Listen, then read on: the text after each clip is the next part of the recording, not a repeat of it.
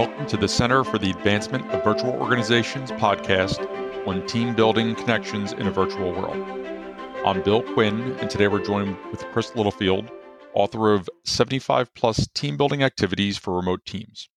Welcome, Chris, and thank you so much for taking the time to come and chat with us on building team connections in a virtual world. Excited to be here, Bill, and Happy New Year. I've recently had the pleasure of reading your book and really enjoyed many of your ideas. So we'll hop right into it in this book, you quote Joseph Grenny saying that virtual teammates are 2.5 times more likely to perceive mistrust, incompetence, broken commitments, and bad decision making with distant colleagues than those who are co located. What advice do you have for leaders in a virtual workspace to combat that? Well, I think the interesting thing, you know, specifically about that quote is that's actually from I think that was published in an HBR article back in like 2016 or something. So that challenge was prior to the pandemic and prior to everything we were dealing with. So it can only be even more complicated now. And I think the most important thing to understand when it comes to that, right, is to first understand it's like, why is it we perceive more mistrust and broken commitments with bad decision makers than people that are co located? And I think the thing that we have to keep in mind in that, I always remember it's like, you know, when you write an email to somebody and then they don't respond, and then they don't respond the next day, and all of a sudden, I don't know about you, but my mind starts to spin like, did I say something offensive? You know, do they not care about my work? And when we don't have that visual of that other person, when we don't see, we don't interact with them, when we don't bump into them, it's really easy to fill in those gaps that would be filled in in a physical office space with a whole lot of made up what's going on in perceptions because we don't understand where that other person is when we don't see them. And now, specifically in the pandemic, even more so, when we're not seeing anybody at all, right? We have to be constantly aware that people have other worlds going on when the camera's off, right? And so I think that if we want to build that trust, if we want to, you know, build that relationship, is we have to kind of fill in the gaps where that time that we would have spent when we were co-located is lost by creating and consciously building in time to connect as individuals as humans dealing with a pandemic, dealing with everything that's going on in, in our worlds, regardless of wherever we are in the world, to be able to build those relationships that allow us to understand that there's a human that I'm communicating with, not just a person on the other side of the screen. Yeah, I couldn't agree more. Building relationships are really one of the main categories we need to do in order to be uh, to exist in a virtual workspace. So, what can a leader do to assure successful activities to help build those kind of connections? Well, I think that one is we just have to have a fun we have to have a fundamental mindset shift in how we think of our relationships. You know, if you if you think about it, and I know you, you know, we were chatting prior that you've been working virtually for a long time. And I think that that element is that when we are when we're co-located with somebody, right? When we're in that same space, the majority of our relationship is built in between those meetings right? When we're not talking about work, right? I worked for Project Adventure and Outward Bound running team building programs for a long time. And I've been doing that in organizations virtually and in person for a long time now. And I think that element is when we are when we are there in that physical space together, that downtime is where a relationship gets built. And I only called the book team building activities because I knew people would be searching for team building activities. But it's really not about the activity. It's not about when we were in person about the ropes course. It's not about the game we're playing. It's about the fact that we're taking time to spend time together as human beings. And we're building that. It's not that you were up on the ropes course together. It's that you were doing something outside of the context of work to understand each other, that the boss took time to listen and check in. And I think that if we want to be running successful activities or to build and nurture these relationships, then we have to connect with the whole person and make time for that that replicates or replaces that time that's been taken away that was in between those meetings. So when it comes to, you know, running activities, it's shifting to saying instead of just hopping on a call and saying, okay, how's everybody doing? Check, I've checked in, and then moving on to work, remembering that a check in just can't be as simple as that, right? Is that, and specifically now in the context of the pandemic and the, I call them the three P's the pandemic, the protests, or the, pol- and the politics that everybody's dealing with over this last year is that hey we need to be checking in with people i was talking with somebody you know uh, a few hours ago he's like you know after what happened yesterday in dc he's like, it's like you're getting on and you know that people are thinking about this and they're talking about it. And we need to at least acknowledge that that happened. Right. And so that element of like when we get onto our calls, want to build those relationships, it's not just about the activities, it's about recognizing that everybody's dealing with everything they're dealing with outside of, of work and acknowledging that whether it's the pandemic, whether it's the politics, whether it's the Black Lives Matter movement, whether it's whatever's going on where people are located in the world, to acknowledge that people are dealing with that and addressing that. And those are just the things that we know that all of us are dealing with in one form or another. And then being able to ask about the stuff that we're not seeing.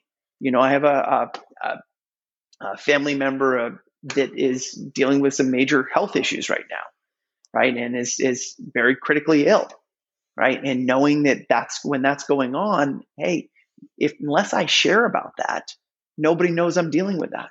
Unless a manager asks about that, nobody shares that about that.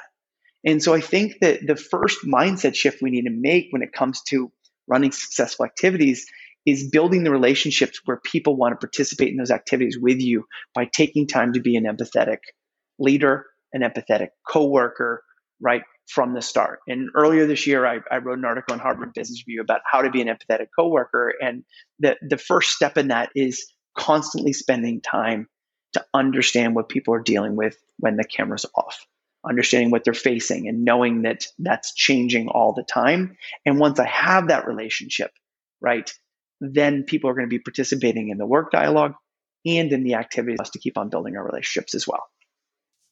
Yeah, and interpersonal connections and relationships are critical to a successful team. Needless to say, the virtual workspace definitely makes that a little bit more of a challenge. What, if any, advantages do you feel a virtual workspace environment provides to the organization and the individual that a traditional setting would not? Well, I, I think you know when I was when I was thinking about that question, right? Um, is I think one of the trade offs is who we spend time with during our transitions and downtime you know, if you think about it, when we're in the brick and mortar, you know, in the on-site situation, that downtime is spent with our coworkers. And when it's virtual, we spend that downtime with our family. Who was I with five minutes before we got on? I was with my five year olds, you know, having lunch and with my wife. And I have spent more time with my five year old and wife then I never I would have normally do it. I work as a speaker most of the time, so I was I think I shared with you prior is that I did 120,000 miles in 2019, and last year I did five, and that's because I had a trip to the Middle East in Boston from Santiago, Chile, where I was living at the time, and so that was 5,000 miles. But other than that, I didn't travel. So all of last year, I got to spend time with my wife and a daughter. Which hey, I don't want to spend that much time with anybody over this last year, but you know what? This year I got to see that. I got to reconnect with my wife. All that stress and the majority of the stress that I had personally was getting my daughter dressed, getting her out the door, negotiating the car, getting my daughter to school each day, getting her dressed for school, getting her to class, where a lot of that stress is removed so that when I show up to work, I have not fought five battles before I got there. And so I think the benefit when it comes to working remotely is that people do get to connect with the people that they are working to support, right? So that family connection, right, that many companies try to nurture prior to the pandemic, right? And, you know, when they're in person, we get to spend time with those people that we're supposedly working to support, opposed to spending time away from them all the time, right? And, and many times, you know, I've, I've, I've been a part of a best place to work study for the last last three years, and during that best place to work study, right, um, one of the things that comes up every time is that, right, all of these organizations that are trying to nurture an amazing environment, one of the primary things that they're doing is trying to remove the barriers so people can live the lives of uh, the lives that they want outside of work, right? And the challenge is now that we're in a remote environment, many people it doesn't matter where they're located, right? And so that ability for people to live those lives, to be able to have to use that transition time getting to and from work to be able to do those activities that they love, to take care of themselves more, to spend time with family, to not have to work out additional childcare things so they can be in a physical place. That mm-hmm. means that they get to use that time to do things that help them take care of themselves, that take care of their lives, that allow them to be happier so that they can show up and there's flexibility to be able to work. So, one other advantage to working remotely is the ease of meeting. So I was doing an interview with somebody who works at Capital One, and he works on the tech side of it, and they had a uh, challenge. Some big thing came up, and they had to fix something. Well, he was telling me, he goes, when we were working on site, it would have taken us an hour or two hours to get that group of people together in a meeting room. He goes, we would have had to book a meeting room, find a location, get everybody there to that same location so we could sit down and problem solve. He goes, when it happened this time, we sent a message on Slack. Everybody was in a virtual meeting via Zoom within five minutes. We resolved the issue in 15 minutes and rested. He goes, the ability to get people together is just easier now because everybody's ready that if they're working, they can just show up. And so the ability to be able to do that is much faster now than it was before. Um, and then one last advantage I think of working remotely is many times there's more of a disconnect between our work and our personal lives, and we don't share it as much. But now, I don't know about you, but I've been in so many meetings now where someone's kid comes in to the call, and then I meet their child that I wouldn't have met otherwise. You know, I, I see the things that they've chosen to put in their physical space. I can see the band poster that's up on the wall or the guitar that's hanging, and it gives me things to ask about to build relationships that I wouldn't see if they were just in their office unless they chose to put it on their desk. Right. And so we get a window into people's worlds and where they are and what they do that we wouldn't get otherwise. And we get to meet each other's families that that was not something that was normal prior because have it organizing a bring your family to work day was a very complicated and very expensive thing and it gives us the ability to connect in that way where we couldn't prior yeah and that really is fantastic i know that i've been with my company for uh, 20 plus years since before my daughter was born and recently in a zoom meeting uh, some of my long-term coworkers understood that my daughter was home from college and actually asked me to go get her and put her on the thing because they hadn't seen her since she was a young child so it was nice to see these people who knew her and heard all the stories of her growing up and interacting uh, actually got to interact with her directly. Well, and one amazing thing is that we never did it before, but you know, one of the activities in my book is bring your family to work day. And regardless if your family is somewhere else around the world, you can still bring them now. You can have people show up and invite their family if they're in the, if they're co-located with them into the same space. Or you can actually organize something and invite people in virtually and all they have to do is have a connection right? And and one thing that you know we mentioned prior to hopping on today too is that hey everybody now one positive result of the pandemic is everybody is trained to meet virtually and and almost to a fault because if you ask someone just to get on a call they're like you don't want to zoom? Right? It's like no just get on where we don't have to look at each other. We can walk around and look at other things and do the dishes and, and all those other things. Sometimes it's refreshing to not always have the camera on, right? But everybody's trained, whether it's my 75 year old mother um, to friends and family, or whoever, people know how to use it. My daughter knows how to, at five years old, knows how to start, stop, mute, and unmute, change the view on a Zoom meeting, right? At five, right? I hadn't even seen a computer at five years old. Really just amazing.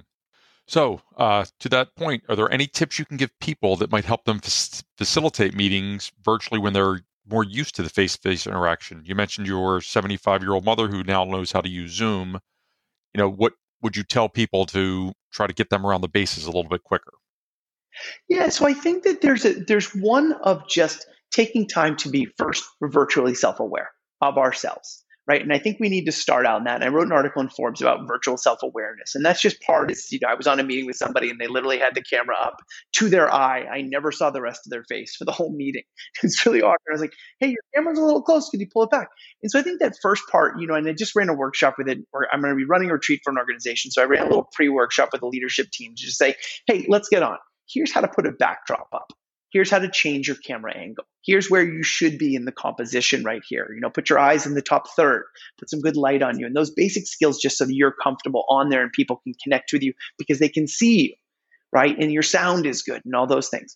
And then when it comes to, I think, facilitation, right? We just need to look at how do I work with what I have as resources? You know, how do I understand the tools and functions of our platform? This organization I was working with, you know, they've been using Zoom, but they never had once used a breakout room, right? And when you have those features to understand all the features you have available to you, and then think of how could I use those? And thinking about where you're designing an experience. Many people think about designing an experience for our customers, but they don't think about designing an experience for our employees. So if somebody's getting into a meeting, right? Can I start it out by just sharing some music when people hop on?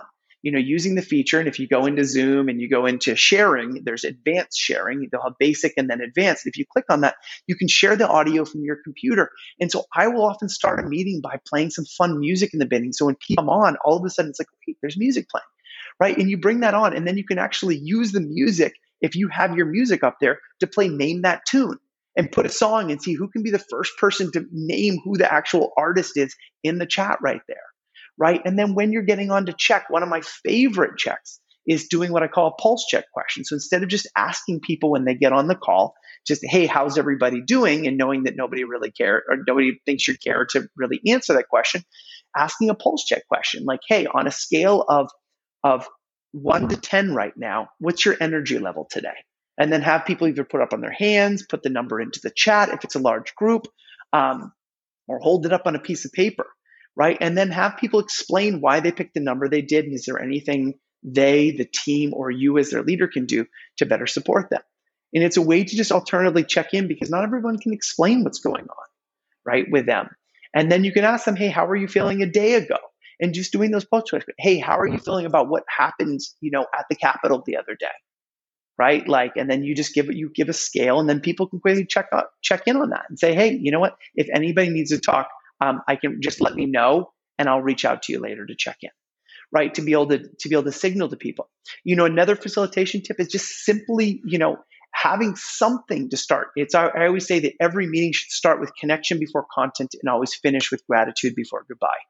Right. So that connection for content is always doing something in the beginning to connect as human beings before we go into the work content. And that may just be a welcome question. Like one of my favorite ones to ask is, what were you doing five minutes before this call today?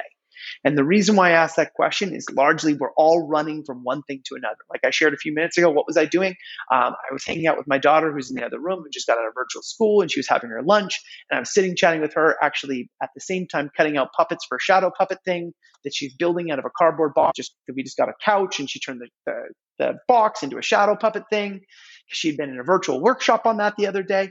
And so that's what I was doing five minutes before. And if I ask you, what were you doing five minutes before? I know that that um, that uh, Dr. Rawlings was was in another meeting before, and when we ask that question, we get present to the worlds that people are dealing with prior to getting on the calls, right? And it also lets us know, you know, what people are doing in their life. And so I think taking time to ask those welcome questions, do those pulse check questions, and another great facilitation technique that I love personally is, hey, if I've got 30 people on a call with me, if I ask everybody a question, then if we take time to answer them, that's going to use up our whole hour. So what I'll often do, you know, and I'll recommend to managers is put a bowl on your on your desk and print out the names of every single person on your team. Maybe you have five people, maybe you have 20 people that are normally in the meetings, and then put a second bowl on your desk. And so each meeting, okay, pick a question and then pick a name out and then ask that person to be able to answer it. And then move their name to the next bowl right? So you know that they've answered a question. Then pick another name and ask that question. Then you pick two names every meeting to answer a question at random, and then move the names over. And then once you've gone through everybody, you shift the bowl over the other side and go through it again. Now, another thing, like I said, is use the functionalities that you have available to you in Zoom, whether it's breakout rooms, many people won't use those, right? If you have Zoom, and I think I don't think Teams has it, but I uh, I think Teams should be should have gotten it last month. I don't know if it's there, if it's up and running or not now, but use those breakout rooms. Ask a question and then put people out so they get a chance to speak together for five ten minutes one on one. Facilitate that interaction. You know, one great thing is that you know, and especially for the organizations that you know have been virtual for a long time, is organize virtual meet and greets you know, one of the activities in the book is, is a cross cross department networking event where bring people onto a Zoom meeting, post a question, and then place them into breakout rooms together to be able to discuss and meet somebody new. Or invite the boss into discussion for people to be able to ask questions. The one thing that I love about the pandemic is people are more available right now, right? If you're asking the boss to come in and join one of your meetings, that's a much different ask than then having to travel to a different location or three floors down or three floors up to build a 10 year meeting. So people more available say, hey, would you be willing to drop in for 15, 20 minutes for people to ask you questions because they've never met you before? Sure, why not? And do that. But just the option to be able to do things virtually just gives us a lot more flexibility. Right? And to use those breakout rooms, use those different facilitation tips. Oh, one other one that I absolutely love is camera off, camera on, right? To use that feature. And in one, you test everyone's connection before you do it, but I'll, I'll do a lot of activities where I'll ask a question and people that feel one way, turn your camera on. People feel another way, leave your camera off. One of my favorite games that, that I do right now is one that I call uh, Virtual Have You Ever. And this is in the book, and there's a series of questions in there. But Virtual Have You Ever, and this is a good one to get a laugh and just kind of share about the reality that we're living in, is okay, I have everybody turn their cameras off. And then I'll ask a question like, uh, if you've ever hidden things under your desk to make your office look cleaner than it actually is, turn your camera on. And then people turn their cameras on and they laugh because they know that everybody's got stuff hidden under their desk to make it look cleaner. And then I'll ask a question like, okay, and have everybody turn their cameras off again and say, okay, turn your cameras on if you have um, ever completely forgotten about a meeting until someone called you to say, hey, are you joining? And you're like, yeah, I'm joining. I'm just getting something. And you completely played it off and lied about it and then hopped on the call like you knew it was happening all along right? And so just playing simple games like that to get some laughs, but then also connecting on a personal level as well to be able to build that relationship and build that connection because it's that connection, right? And that time to connect, laugh, play, and talk about what's really going on in our lives that triggers that empathy, that triggers that connection that helps us better take care of ourselves, feel understood, and also understand when that person doesn't email you back right away it's not because they're pissed off or they didn't like what you said or you did, but you probably understand that they got three kids at home and they may not be able to respond until nine o'clock at night when their kids are finally in bed and asleep and they have an hour of headspace to be able to respond to that email. Yeah, so very, very true. So we've talked a lot about tips and ways to make virtual activities better. For you personally, what is your favorite virtual activity as a facilitator or a participant? Well, I think that you know one of the ones I just shared right there is the virtual Have You Ever is is a personal favorite. Um, if I if I think of it really at the heart of it, I my my favorite thing is questions. Right, is just simply a good question is going to bring you in a lot of different locations right, is just asking that great question is going to draw out the conversation. When it comes to games, the one that I, I've been running for a lot of organizations and really love right now is just organizing a virtual scavenger hunt. And for me, what that looks like, I just ran this for a for an all staff uh, for a nonprofit up in Boston. We had 170 people, and what I do is I create that scavenger hunt, and I'll send people. Everyone's sitting at their computer, and so what I will what I will create, and this is in the book, it's called Epic Virtual Scavenger Hunt, and I will create a PDF with a bunch of links in it. And I will go on Google Maps and I'll pick a random location on the map and I'll tell people, figure out where are you right now? I want you to go two miles over to the left and what store are you in front of? or go to blocks this way and then ask questions with math problems and questions about things with people with kids like hey name the names of six paw, original paw patrol pups and those parents who are at home who's, who are putting their kids in front of paw patrol are going to know that answer and that person who his kids are in college aren't even going to know what paw patrol is right? And then ask a couple algebra problems, stuff like that, and have those teams work together and be able to answer those questions about the organization, about their missions, about their values, and have them running around figuring that out and playing and laughing together in small groups while they answer these questions. That's one of my larger activities that I think people really enjoy and have a good time with because they get to laugh, play, and then also putting photo challenges in there things like, hey, I want you to take a picture of all your team um, pretending to be the CEO on a virtual call, right? And that only works if the CEO has the has the humor to be able to do that. But to organize something like that where people get to do something together. And in some of the ones I've, I've interviewed a couple organizations. Another one I love is that people have gotten together for a lot of happy hours, but do those happy hours with a structure have an activity around it because people sometimes don't have things to talk about all the time. So, one other activity that I love that one organization that I, I interviewed, um, they were doing, I think it was an architectural firm or design firm, and they were just coming up with really creative themes for their team happy hours, or they would have weekly team competitions. One of them was doing an art project where everyone had to recreate a famous piece of art with things from around the house, using themselves at the model for it. And some of the stuff that people created were just absolutely hilarious. One person has the Mona Lisa um, with a blanket over her head to look like she had black hair. Somebody with a towel. Somebody did a Salvador Dali, you know, recreation of the melting clocks. And it's just it's just creating ways for people to be able to use that creative aspect of themselves without ever getting there, without ever, you know, leaving their house, you know, cooking competitions and teaching other people to be able to cook recipes that they always cooked at home. You know, just finding fun ways to be able to connect in that way. Um, one other activity that I love to do, whether it's in person or remotely, um, which is what I call Houston sessions. And this is also in the book. And a Houston session is hey, we are often struggling by ourselves to be able to deal with something. And I always say, you know, to clients I'm working with is if you're ever sitting with a problem for over three or four hours and not moving anywhere on it, instead stop right there, think of all the things you've tried, and then invite two other colleagues that you really respect their opinions to what I call a Houston session. As in Houston, we have a problem, right? And what you do in the Houston session, instead of just asking people, hey, I need your input on this, what you do is you invite two people and say, I invite Dr. Rawlings and, and, and Bill here. And I say, hey, I want to get your input on this issue. Here's the issue that I have. Here's the things I've tried already. Here's the things I'm thinking. And I would love your input. Can you give me your thoughts on this problem and what you would do or what questions you would ask me to help me get unstuck to be able to resolve this issue? And so I think just through all of this is just using a little bit of creativity right? To be able to make these interactions. And all we have to do is, hey, we have a way to be able to meet right now. We have a way to be able to connect right now. So using that and thinking about it not as a barrier to our connection, but as an opportunity to be able to connect in a way where people can be anywhere. You don't need to be in your house. So let's go for a let's go for a walk together today for our virtual meeting and have our conversation via phone while we both walk our dogs or we go for a hike and we have a conversation. And so just using the physical space, using the technology, and instead of looking at it as a limitation, look at it as an opportunity that we can show each other different places. We can connect in different ways. We can bring other people into the conversation and we can meet in ways that would have been complicated before and just an easier way now. Chris, thank you so much for joining us in the support for the Center of the Advancement of the Virtual Organizations.